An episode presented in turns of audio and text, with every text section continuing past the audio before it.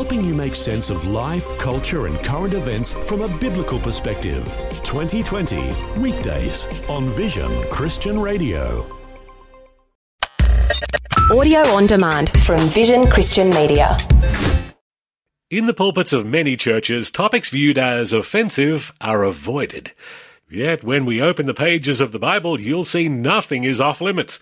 And because Dr. Michael Youssef passionately proclaims uncompromising truth from God's Word, today's Leading the Way will delve into an often avoided topic in pulpits and churches in general intimacy in marriage. In earlier messages in this series, Dr. Youssef led you through the verses of 1 Corinthians 13, often referred to as the love chapter of the Bible, endlessly quoted at weddings and known by those inside and outside the church.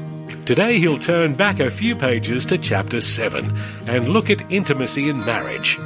Paul pointedly answered some very difficult questions from the Corinthian church, and these questions and answers are important for Christians in our sexually charged society to hear as well. Now, don't worry, nothing inappropriate will be spoken of. Simply the uncompromising truth of God's Word that will help you navigate life in our current culture. Listen with me as Dr. Michael Youssef begins today's Leading the Way. I am convinced today that the more knowledge we have about marriage and marital relationships, the more books we have on the subject, the more preaching and teaching we have on marriage and marital relationship, the more we focus on marriage and marital relationship, the more we see marriages in trouble. Now, I understand, of course, that every culture, I understand that every generation have their own challenges. I understand that. That is normal. And we do have our own challenges. And I thank God for those who preach and teach and counsel. I'm not against any of that. But I want to submit to you today that the more we make a science out of marriage relationship, other than obedience to the Word of God, the further we move away from the solutions to the problem. The more accommodation we make to the symptoms of the problem, the further we get away from the cure to the problem. The more we focus on the peripheries, the further we get away from the center and the core of the problem. So, what is the problem? Do you know what the problem is? What's the problem? Do you know? Sin. That is really the problem. That's the core of the problem. It's sin. And until we are willing to call sin sin, we are exasperating the problem. Let me illustrate.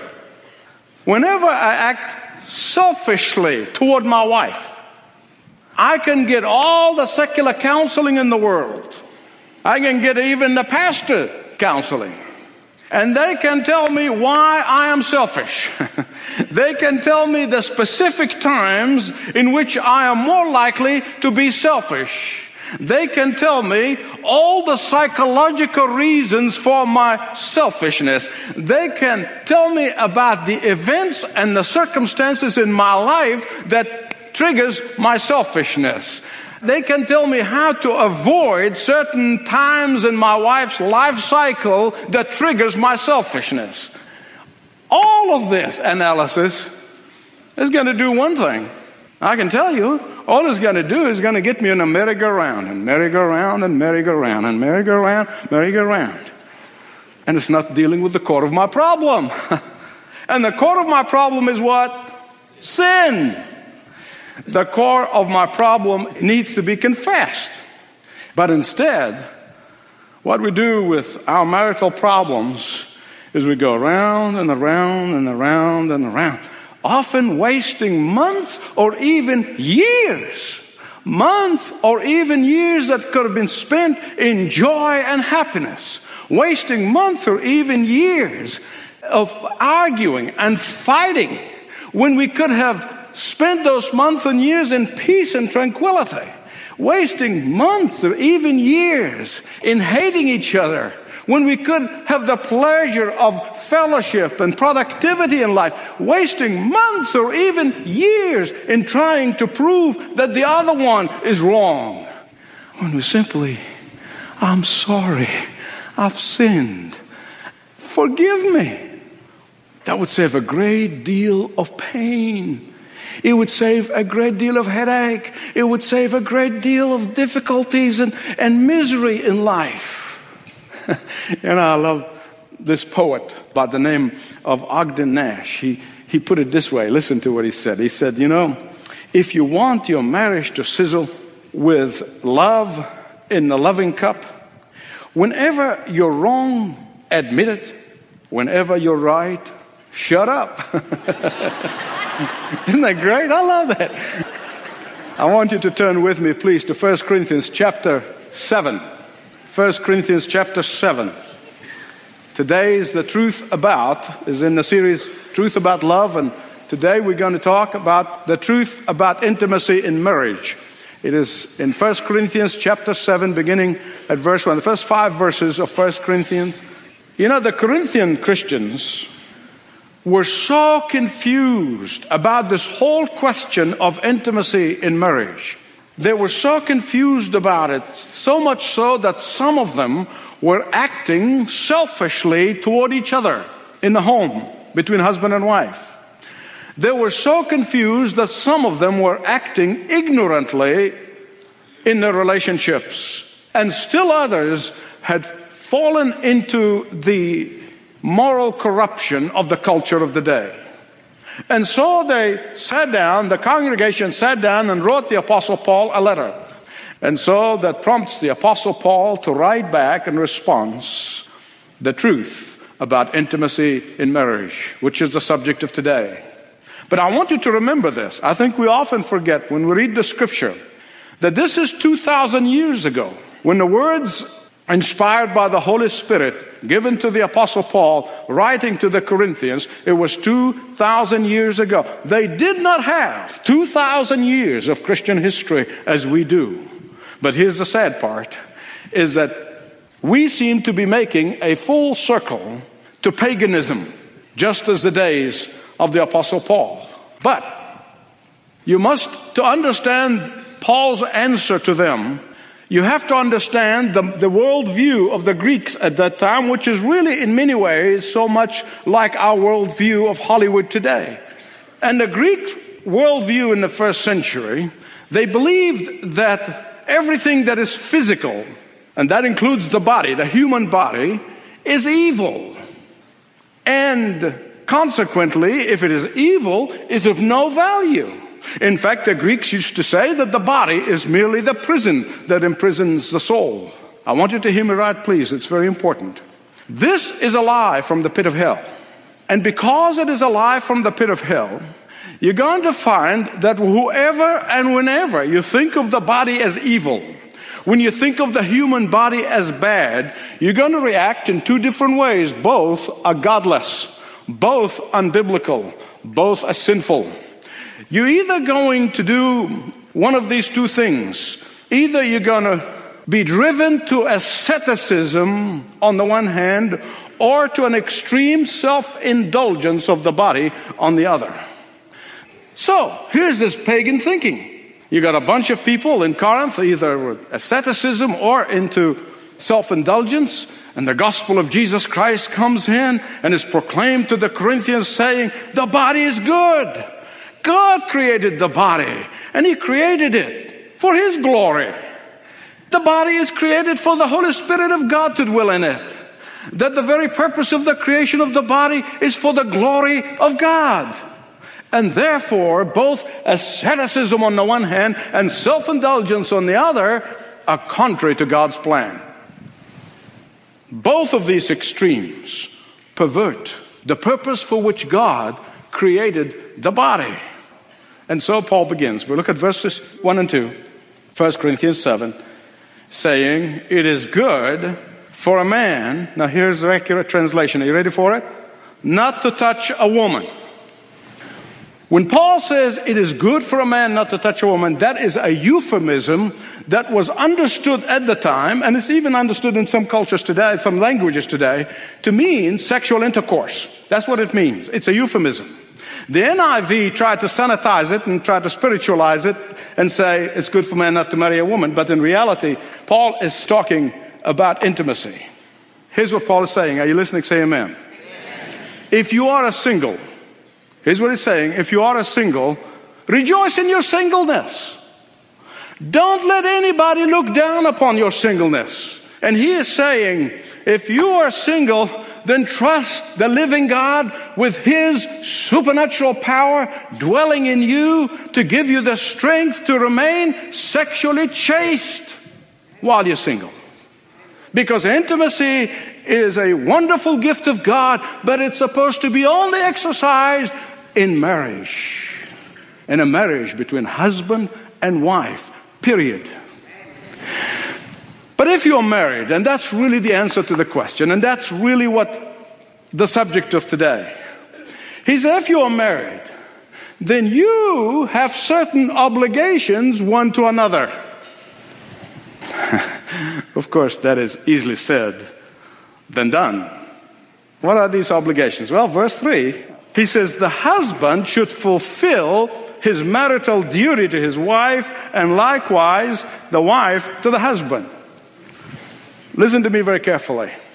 Other than physical illness, the one thing that hinders husbands and wives from meeting their spouse's needs is sin.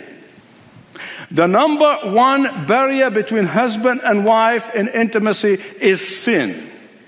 How does it work? The wife says, My husband wants me to affirm him and build him up. Oh, but before I do that, he's got to grovel and crawl and, and, and accommodate to me. The husband says, My wife wants me to love her and appreciate her. Well, that's good. But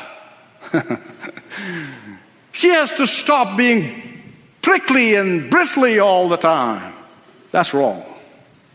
The wife says, my husband wants me to respect him. That's good. But he's got to earn my respect. That's wrong. the husband says, My wife wants me to honor her. Well, that's good. I will do that if she stops nagging me all the time. That's wrong. Now, wives, please listen to me. I'm going to let you on a secret. Say, what would you know? I, I do know. Please trust me. It is not a sin for you to boost your husband's ego. It is not a sin for you to build him up. It is not a sin to affirm his God given gifts. It is not a sin to fulfill his needs for intimacy. Actually, the opposite is true. It is a sin to withhold these things from him. You know, when the Bible said, Wives, submit to your husbands, and all the people who hate God and hate the church and hate the Bible said, Oh, you see, Christianity says a wife must lie down and become a, a doormat. That's not what the Bible says at all. When the Bible says that, he's saying to the wives, affirm your husband, respond to your husband, react to your husband in a positive way. The Bible said not, did not say, do that only if he keeps his end of the bargain. No, no, no. You do it. Now, husbands, are you ready for some secrets? It is not a sin for you to discipline yourself to listen to your wife. It is not a sin to recognize that when your wife is telling you about a problem, that she does not necessarily looking for solutions. Man, that is hard. We as men are problem solvers and we want to jump and take charge and fix everything. With two wonderful daughters and a magnificent wife, in the last 34 years, I have learned the hard way. When they tell you about a problem, they don't want you to solve it. Listen to me. I even now, at my age, I'm learning that when I listen to a problem, before I jump, I said, Oh, by the way, do you want me to help solve this problem? or do you want me to just listen? They'll tell you. They'll tell you. Just ask. Just ask. listen. It is not a sin when you find your wife in a muddle that She's not looking for a rescuer, she's looking for somebody to affirm her. It is not a sin to remind your wife daily that next to your salvation, she is the greatest gift that God has given you. It is not a sin to continuously assure your wife of your undying love for her. In fact, the opposite is true. Not doing these things is a sin. You know, growing up in the Middle East, I used to think this is a Middle Eastern culture thing about the way to a man's heart is his stomach. It's a saying somehow made it worldwide. It's a fallacy, let me tell you. It is absolute fallacy. I don't care what men say, that is just not true. But let me tell you the way to a man's heart. You want to, do you want to hear it? The way to a man's heart is his ego. Listen carefully, please. God created your husbands, ladies, with an ego. He did this, you can argue with him in heaven, but that's what he did, okay? and he created you with the ability to stroke his ego, not to beat it down. Don't have the call of God on your life to beat him down. Listen, God gave you verbal ability so that you can stroke his ego. God did not create your husband to be a sweetie around the house. You don't want a sweetie around the house. He created him with an ego, and he created you with the ability verbally to stroke his ego. Listen, God will take care of his head. It's not going to get swollen because God has ways of dealing with us men. So leave that to God. Now, husbands, particularly young husbands, I want you to listen to me. Young husbands, I know some of you old timers, this is old hat to you, but that's all right. Let me talk to young husbands. Do you know the way to your wife's heart?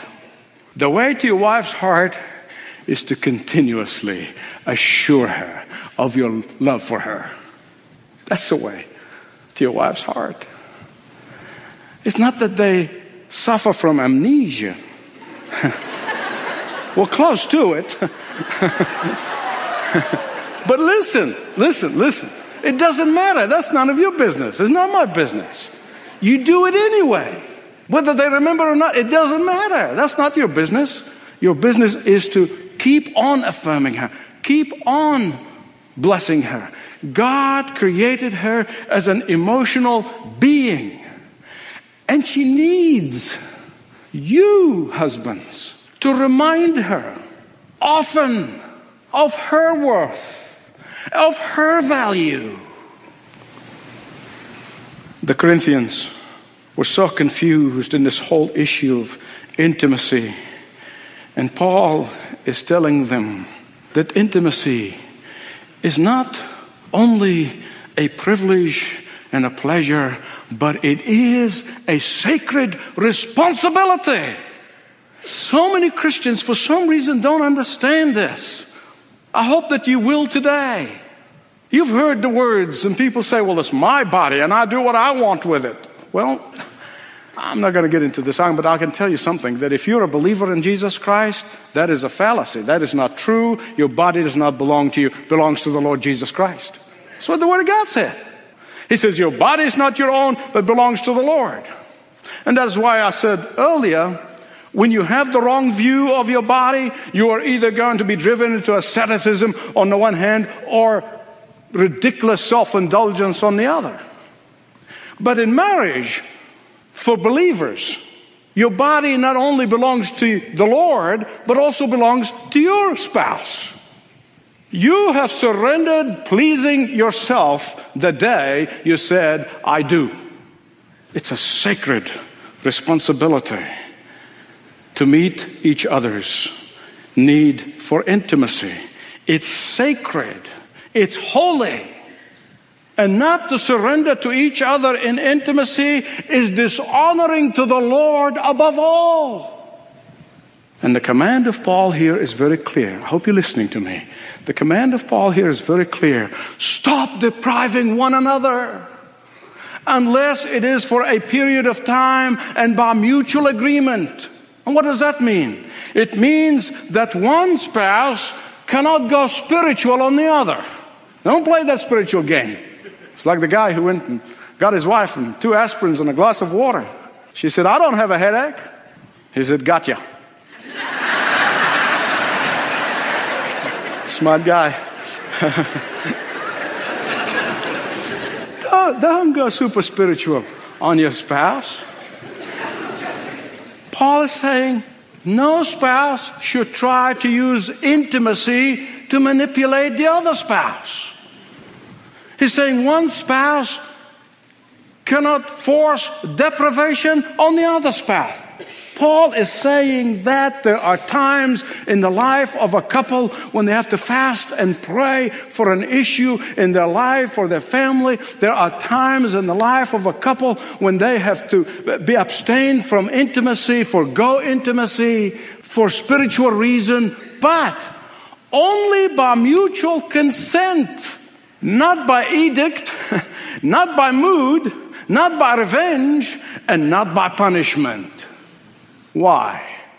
Paul said that when one makes the decision alone without the complete agreement of the other spouse, without the complete agreement of the two, you are opening up your marriage to Satan to come in and create havoc in your marriage and temptation. Hear me right. Hear me right. I'm going to the end now. Intimacy in marriage is a gift from God. And when one acts independent of the other, when one decides alone, when one acts without the agreement of the other, you are not only perverting that great gift of God. Yes, you heard me right. You are not only perverting that great gift of God, but you are jeopardizing answers to your prayer. First Peter chapter 3 makes it very clear. When the husband and wife are not on the same page, the prayers will be hindered. The prayers will be hindered. And so I come full circle to where I began. When I act selfishly toward my wife, all of the counseling in the world will not help me. All the preaching in the world will not help me all the pastors in the world will not help me. What I need to do is to identify my sin of selfishness, confess it to the Lord and to my wife, repent of it, and seek the Lord's forgiveness and the power to overcome selfishness. Words that will make or break your marriage from your teacher on Leading the Way, Dr. Michael Youssef.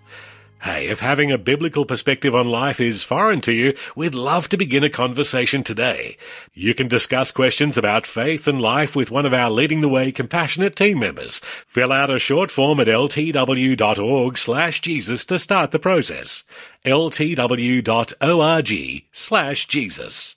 Hey, do you ever find yourself partway through the day and become so overwhelmed with work or life that you just open your Bible in the hopes that something will jump out and speak directly to life in the fast lane. Well, we have a tool for you. It's Dr. Youssef's devotional sent through a daily email called My Devotional.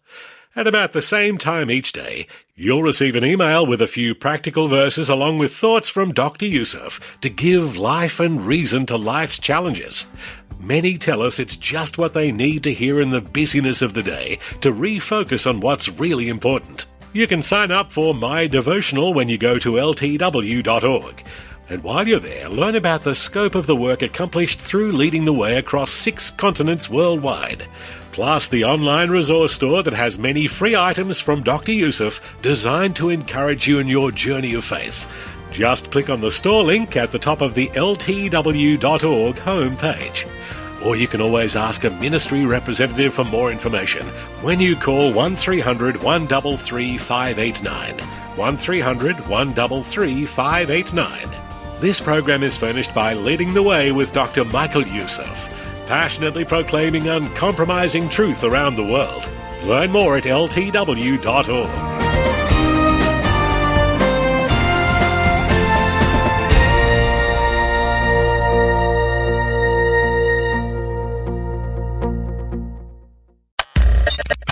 for taking time to listen to this audio on demand from Vision Christian Media.